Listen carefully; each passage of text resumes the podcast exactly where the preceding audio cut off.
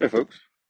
This is Jesse Coe back with another episode of the American Soul Podcast. Hope y'all are doing well wherever y'all are and whatever part of the day you're in. I sure do appreciate y'all joining me and giving me a little bit of your time. For those of y'all that continue to share the podcast with others, tell people about it, help spread the word, thank you so much. And for those of y'all that have joined over on Patreon and are financially supporting the podcast with one of the three tiers, I'm incredibly grateful for that and humbled by it. Hope y'all are enjoying the additional podcasts, and I will try and use your time wisely.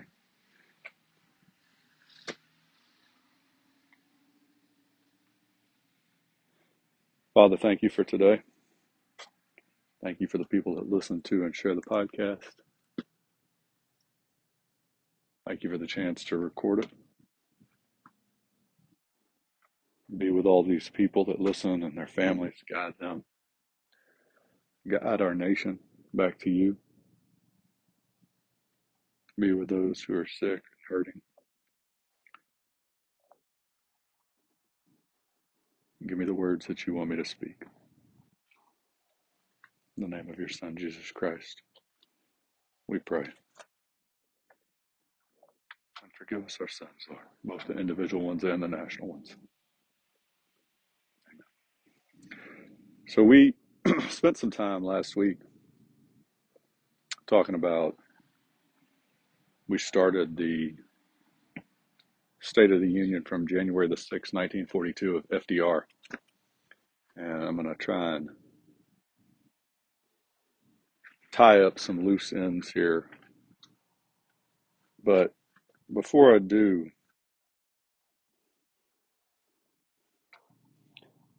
trying to find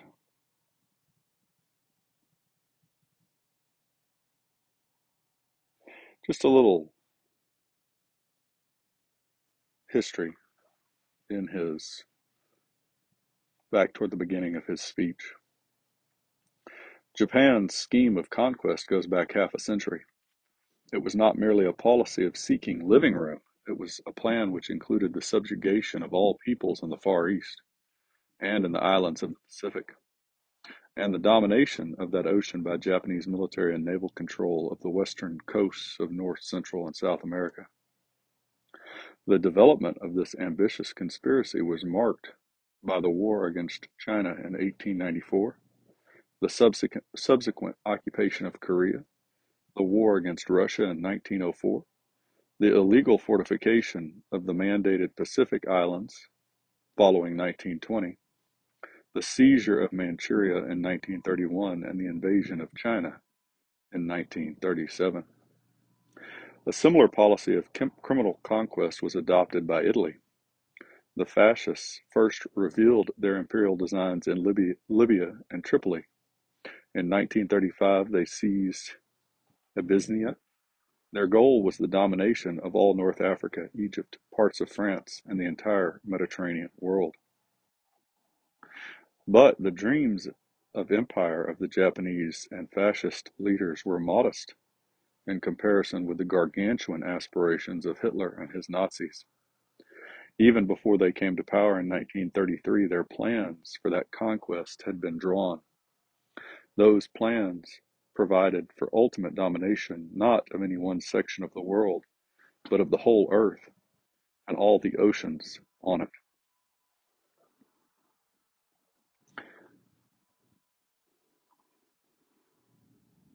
The quote by Ayn Rand that I've kind of paraphrased, which is socialism, communism, Nazism, fascism, and I had leftism in there. They're all just different shades of the same monstrous evil. You may not see, or we may not see today, military war from the left, from those who stand for the principles of the left, but it starts out that way meaning it starts out not with the military often, time and time again.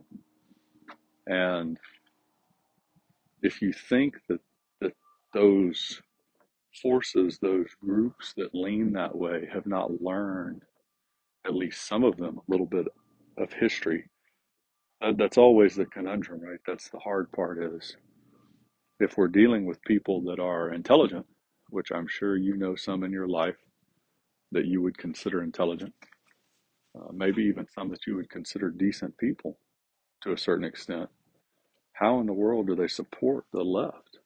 How can they possibly know history and and support those evils? And and to a large degree, maybe there's some credibility there. Maybe a lot of people don't know. Uh, certainly, we're not doing a good job educating in America today history uh, through not necessarily the fault of teachers or administrators or counselors. We have some phenomenal uh, people in each of those categories, but because the system has been constructed in such a way that it's impossible to teach this history that's so important. But for whatever reason, there are people that support the evil values of the left, and there are people within that group that have looked back at history or socialism, communism, Nazism, fascism, leftism, and said, hey, you know what? This didn't work last time. If we tinker with this a little, if we adjust this, maybe if we don't go militaristic quite so quickly and, and we use more propaganda and more intellectual and we try and brainwash the children first for a few generations and make them amiable or susceptible or whatever better word y'all can think of to these principles. Maybe that'll work a little bit better this time. And and you see that in culture and entertainment and education in the United States. We have been for decades preparing our children to embrace the ideas of the left, whether you're talking about rejection of God, revisionist history, abortion, LGBTQ, feminism, identity politics, critical race theory, socialism, communism, illegal immigration. All of these have been pushed by entertainment and, and culture, and you know, to a large degree, entertainment, especially for children, that develops a lot of the way that they see the world. Which is why some of these organizations that are that are trying to push back are so important. It's why school choice is so important. It's it's why uh, you see a lot of these, not a lot, I should not a lot at all actually, but you see a few of these conservative groups and people really trying to teach children, really focus on children and teach them the truth, right? And that's part of the whole breakdown. We go back to John Dewey and the goal of socialist communist schools is to or education just in general is to separate children from God and from their family. And so, at any rate, I just read this little bit about Japanese, the Japanese and the Italians and the Nazis from FDR's speech because make no mistake, folks, the goal is still the same, whether it's via outright war or whether it's kind of cold, like we saw with the communists, the Cold War, and, and like we're in this cold civil war now in America. It's about control. It's about power. It always is with the left, with people that that go that route. And and so we're heading in the same direction, folks. We've been down this path before. It's looked a little different, but it's the same basic path. So we're going to read a couple more excerpts. Read this one again just because it's so true, just in general sentiment. We must guard against complacency. We must not underrate the enemy. He is powerful and cunning and cruel and ruthless. He will stop at nothing that gives him a chance to kill and to destroy. He has trained his people to believe that their highest perfection is achieved by waging war. For many years, he has prepared for this very conflict, planning, plotting, training, arming, and fighting. We have already tasted defeat, and we may suffer further setbacks. We must face the fact of a hard war, a long war, a bloody war, a costly war. He has trained his people to believe that their highest perfection is achieved by waging war. Don't ever forget that, folks. Hitler, Mao, Stalin, none of those really what are viewed, if you know anything about history, as evil men. None of them would have gotten into power if the people didn't support them to a certain degree. And that's that's part of the truth that we really don't want to talk about in America today. A little bit later on in his speech, there were only some 400 United States Marines who, in the heroic and historic defense of Wake Island, inflicted such great losses on the enemy. Some of those men were killed in action, others are now prisoners of war. When the survivors of that great fight are liberated and restored to their homes, they will learn that 130 million of their fellow citizens have been inspired to render their own full share of service and sacrifice.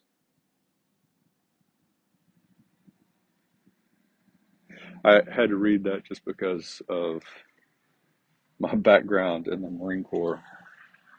And if you know much about those first few fights against the Japanese in the Pacific, uh, we were sorely outgunned as far as technology and how prepared or ill prepared we were.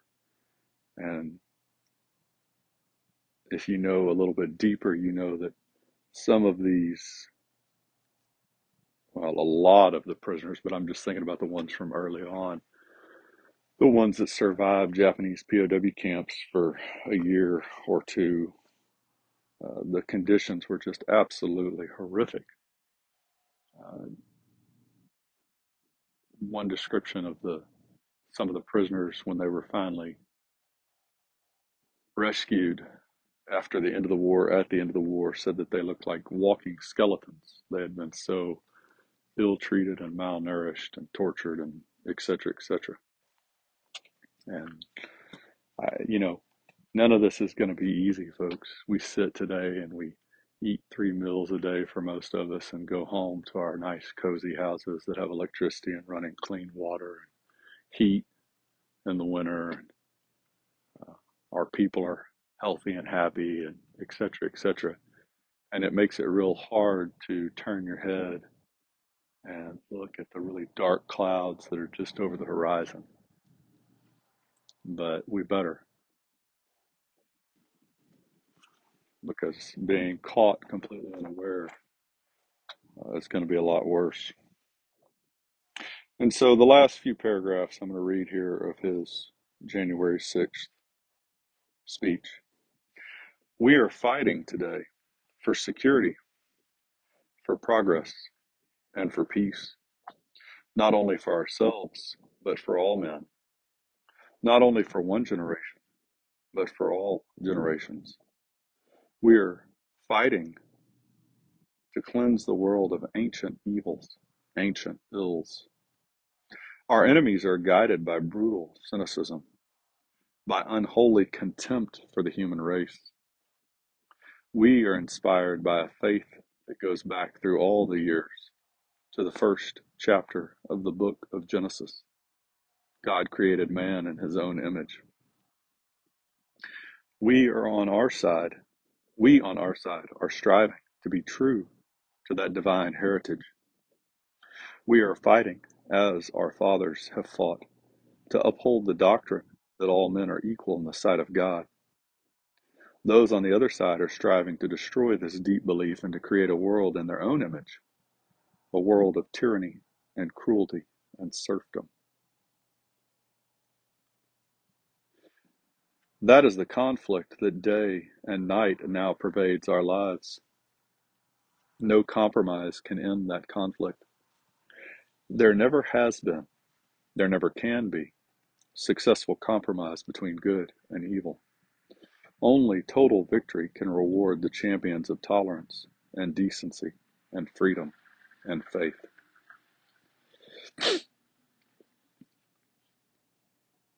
There's a couple of really important points in these last few paragraphs and sentences. And uh, the biggest one, for sure, is FDR's reference to the founding of our nation and that we were fighting for the doctrine, the belief that just like our fathers did, our founders, that all men are created equal in the sight of God. And he talks about that that this faith that we're inspired by is the faith that goes all the way back to the first chapter of the book of Genesis that God created man in his own image because we're a Christian nation.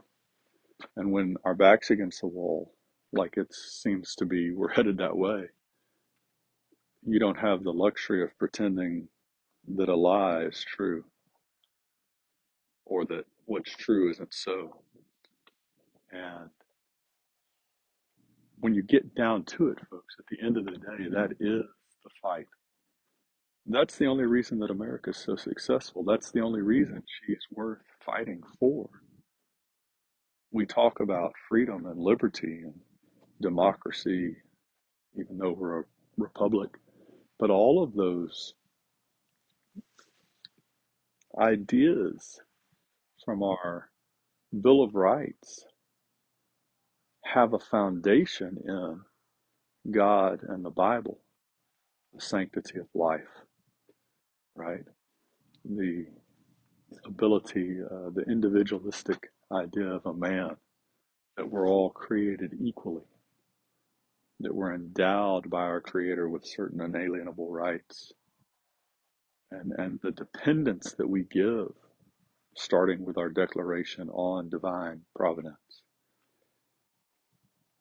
And you see that at the beginning of this fight, this World War II fight, FDR turns back again to God. And and so that's that's that is the point. That is the point. The other, though, which is kind of dark to a certain degree, uh, it's it's something that we don't like to talk about. Is this last paragraph? What he ends with? Uh, it's it's very obvious on the face.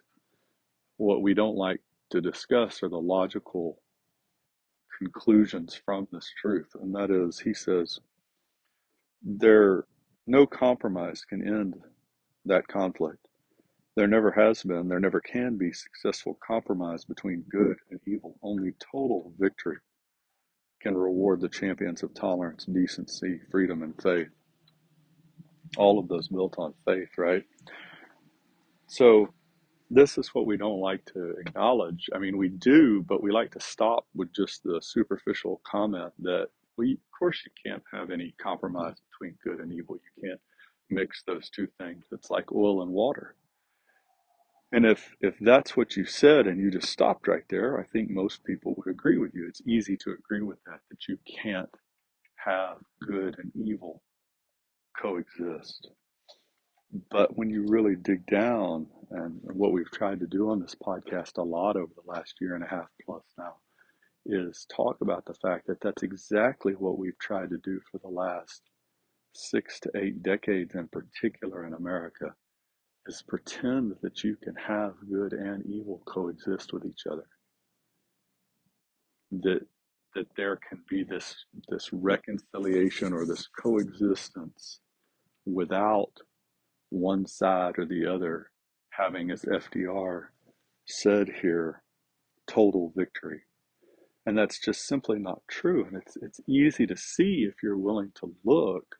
For example, you can't have people that say that God and Jesus Christ is the center of this country, and those that say that God and Jesus Christ have no place in the public life of this country coexist and and and live together. One side or the other is going to have to fold. a lot like Lincoln's comment about the North and the South. One side or the other was likely wrong. Both sides could be wrong, but neither, but both sides could not be right. It's not quite the same here, but abortion is another one. You can't have people that all of these core issues really fall into this category. You can't have people that say that abortion is murder and those that say no, it's it's not murder, it's nothing. It's the right of a woman to choose, right?